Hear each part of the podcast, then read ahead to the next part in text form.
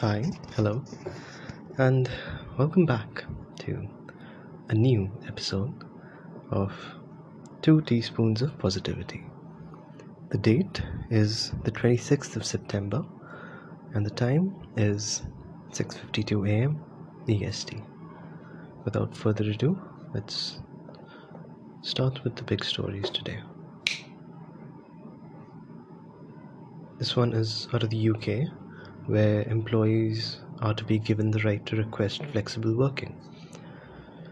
People in the UK have the right to request flexible working on day one of their new jobs. This um, change was recommended, or I think this change is being implemented under proposals that are being considered by the government presently. Hmm.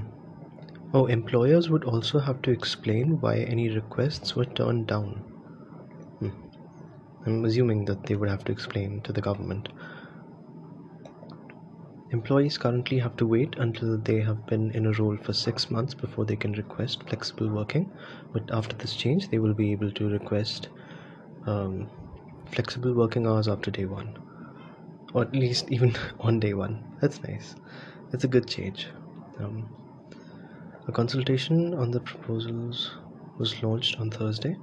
Proponents argue that the policy will help make flexible working the norm post pandemic. Critics of this uh, proposal argue that they don't go far enough and that employees should be given the right to flexible working, not just the right to request flexible working. That is a very good point. Um, and I think the people who are um, the people, the proponents and critics are on the same side. They just want this uh, to be a bit more far-reaching than it is, and that's a good thing. It's it's quite rare. I'm very happy to see this.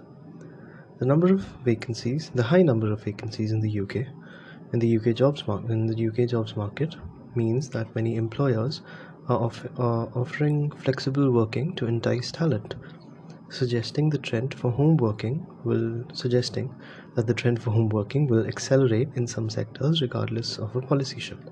That is interesting. And yeah, it should happen. I mean, they they already have um, four days a week um, work week in Spain, if I remember correctly. We covered the story on that. So I think this is going to be the next big thing. Right. Okay, next story. China has promised to stop funding coal power projects abroad. Hmm. So, the PRC, the People's Republic of China, has pledged to stop building coal fired power plants abroad, a move that could prove significant in driving down carbon emissions. The announcement was made by the Chinese President Xi Jinping in a pre recorded address to the UN General Assembly on Tuesday. South Korea and Japan have already made similar announcements this year. According to some estimates, three nations are responsible for bankrolling 95% of overseas coal fired power plants. That is messed up. South Korea and Japan, you guys would. Oh man. It's like uh, discovering. Um... Never mind. Never mind. It's a bad example. Key questions remain, however, including when the financing will end, whether it will apply to power plants already approved, and what China is going to do about its own coal dependency. That is, those are good questions, and uh, I hope that the nations of South Korea and Japan have have satisfactory answers to them, because I don't really expect China to. I don't really expect China to answer to have an any sort of response to these questions. But, however, having said that, we need to acknowledge that this is still a good step ahead, a good step forward. Right, next story. AI ushered a new era for cancer treatment. Scientists have used artificial intelligence to create a new drug regi- to create a new drug regime for children who have a deadly form of brain cancer. AI helped identify a drug combination that has showed promise in treating intrinsic pontine glioma, a rare and aggressive type of brain tumor in children. Professor Chris Jones of the Institute of Cancer Research in London issued a statement saying that We still need a full scale clinical trial to assess whether the treatment can benefit children, but we have moved to this stage much more quickly than would ever have been possible without the help of AI. Hmm. That's interesting.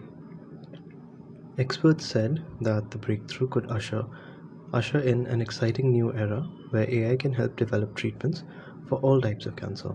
Hmm.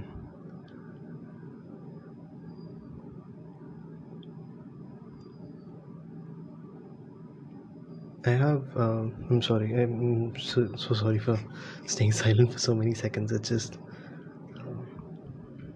I, I can't even begin to imagine how many lives this can save. And how do we um,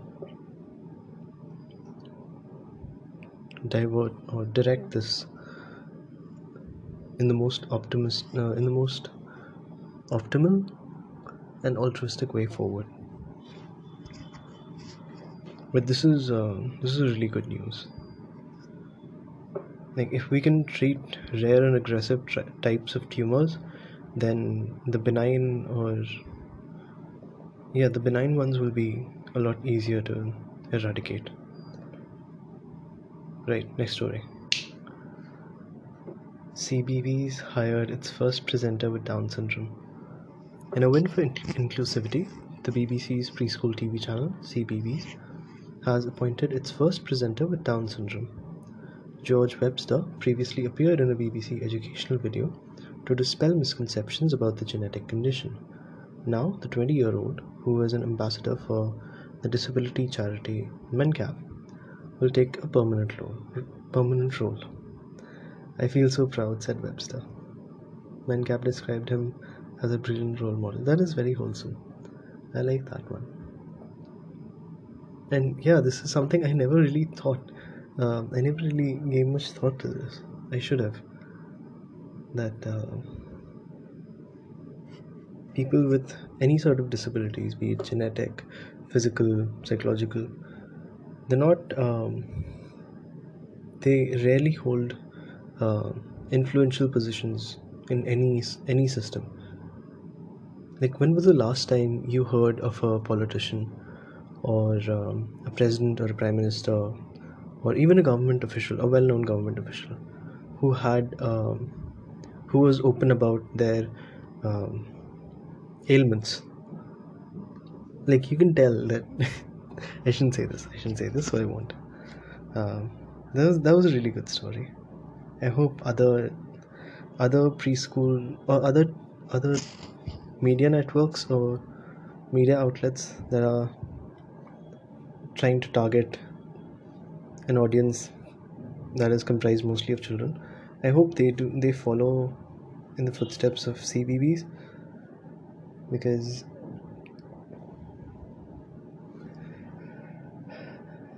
there's i don't think uh, i think inclusivity is becoming the norm. I think it's going it's it's starting to become more normal than it has been ever before to be inclusive and anything else is just not going to work right next story a print sale was launched to help female afghan journalists an online sale of photographs that were taken in Afghanistan has been launched to help raise money for female Afghan journalists who face persecution under Taliban rule. Funds from, funds from the sale will help them flee the country or continue their work underground. The collection features images taken by some of the press association's most talented photojournalists. Prints cost $100 or 73 euros. I, I, I think I'm going to buy that one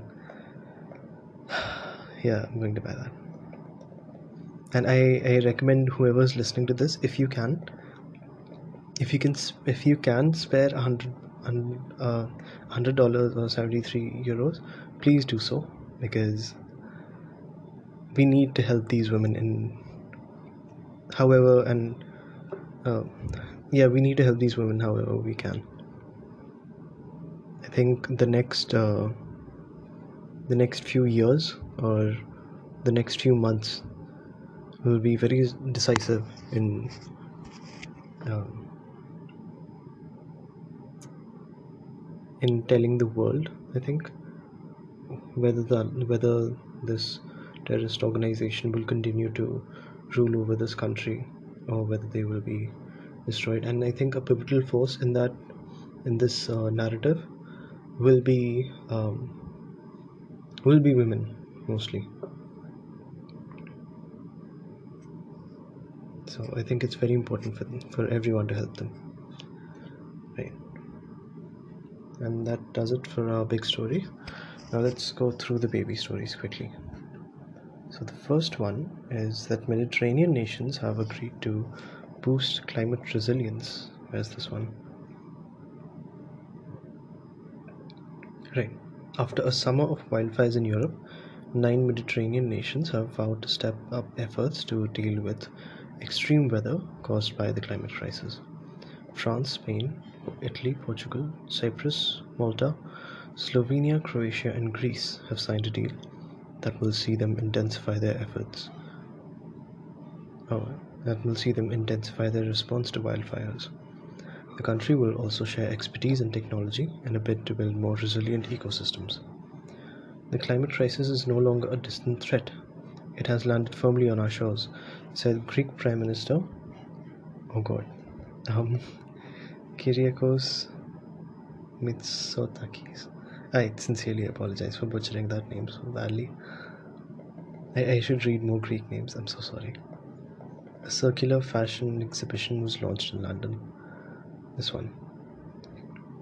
Fashion accounts for an estimated 10% of global emissions, which is more than aviation and shipping combined. It also leaves behind it, it also leaves behind mountains of textile waste. An exhibition launched in London this week. An exhibition was launched in London this week to show there is another way. Clean fashion features garments that use regenerative regenerative oh god regenerative textiles repurpose waste and bioengineered fibers instead of virgin materials. The aim is to show how the principles of circular economy can be applied to the fashion industry. Clean Fashion is part of London Design Festival and is hosted by the fashion research industry. I have no clue what that means.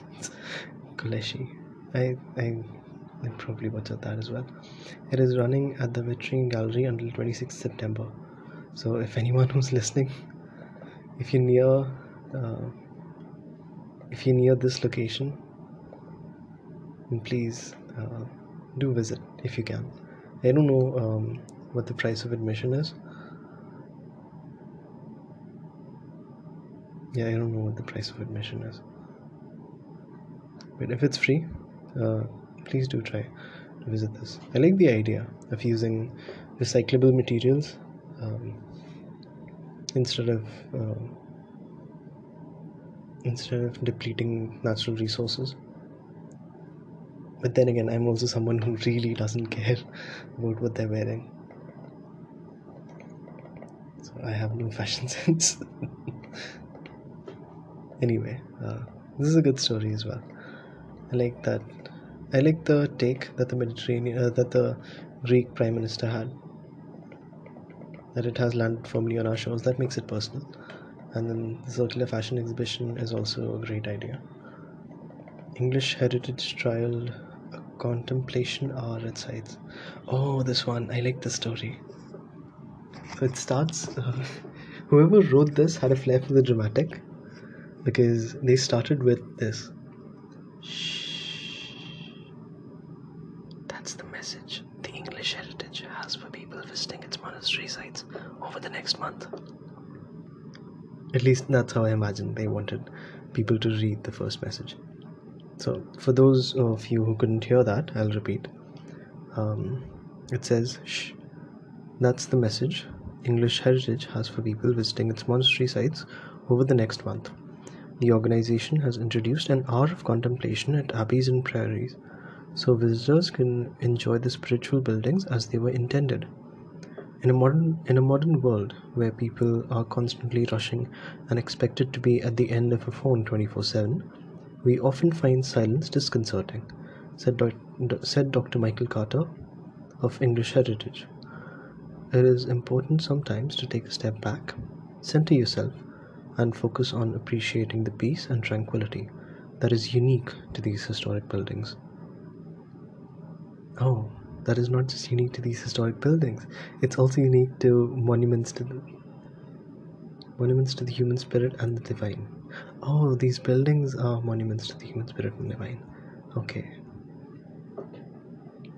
That is a great idea. I think uh, a lot of people, a lot of sites should have that. Because most of the tourist uh, destinations that I've visited, they have like zero silence. Even when the tour guide is explaining how certain chambers in certain castles were created so that the kings and nobility could um, have a moment of quiet contemplation. There's like 10 different noises in the room going on at one at, at the same time and you're already straining to hear the the tour guide narrate his bit or their bit that's a good story i like that idea i'll, I'll try to implement that um, whenever i can right this is the last one for today universal phone chargers were mooted for Europe. Hmm. Manufacturers of smartphones and small electronic devices would now have to use the same chargers under a new rule proposed by the European Commission. The idea is to reduce electronic waste by enabling people to reuse existing chargers when buying a new device. That is an that is an amazing idea. it, it is such a pain to buy a, a USB Type C and to just have like why do those things exist? Why do we have a USB Type A, Type B, and Type C cables? Like it's messed up. It's designed to make it. It's designed to drain money from your wallet. Oh my god! Thank you, thank you, European Commission. Oh, that is relief. That is such a relief. The tech giant Apple told the BBC that such a policy would stifle innovation. Oh, I shouldn't curse. I shouldn't curse. But Apple, I have some select words for you, bud. Anyway, I have some choice words for Apple. Yeah, that's that's a really good story, and I think uh, now that um, when this becomes law, uh, other other countries will also have to adhere to this. Because it's just it'll be easier for the companies that are manufacturing such products to make it uniform all across the globe. Because can you imagine the logistical nightmare that would that it would be to um, manufacture and ship manufacture ship and sell um, a, the same type of uh, USB cables in all of Europe and then different types of USB cables in the in the rest of the world. Oh god I can't even begin. It just it'll be a lot easier to just make it similar for similar for everyone. Oh thank god. I'm way too relieved about that. I'm so sorry. Anyway that brings us to the end of our segment two teaspoons of positivity i would like to thank the one person listening to this thank you so much for oh sorry i really really hope you enjoyed it and uh, yeah Thank you so much for tuning in. And now I am going to tune out. Bye bye.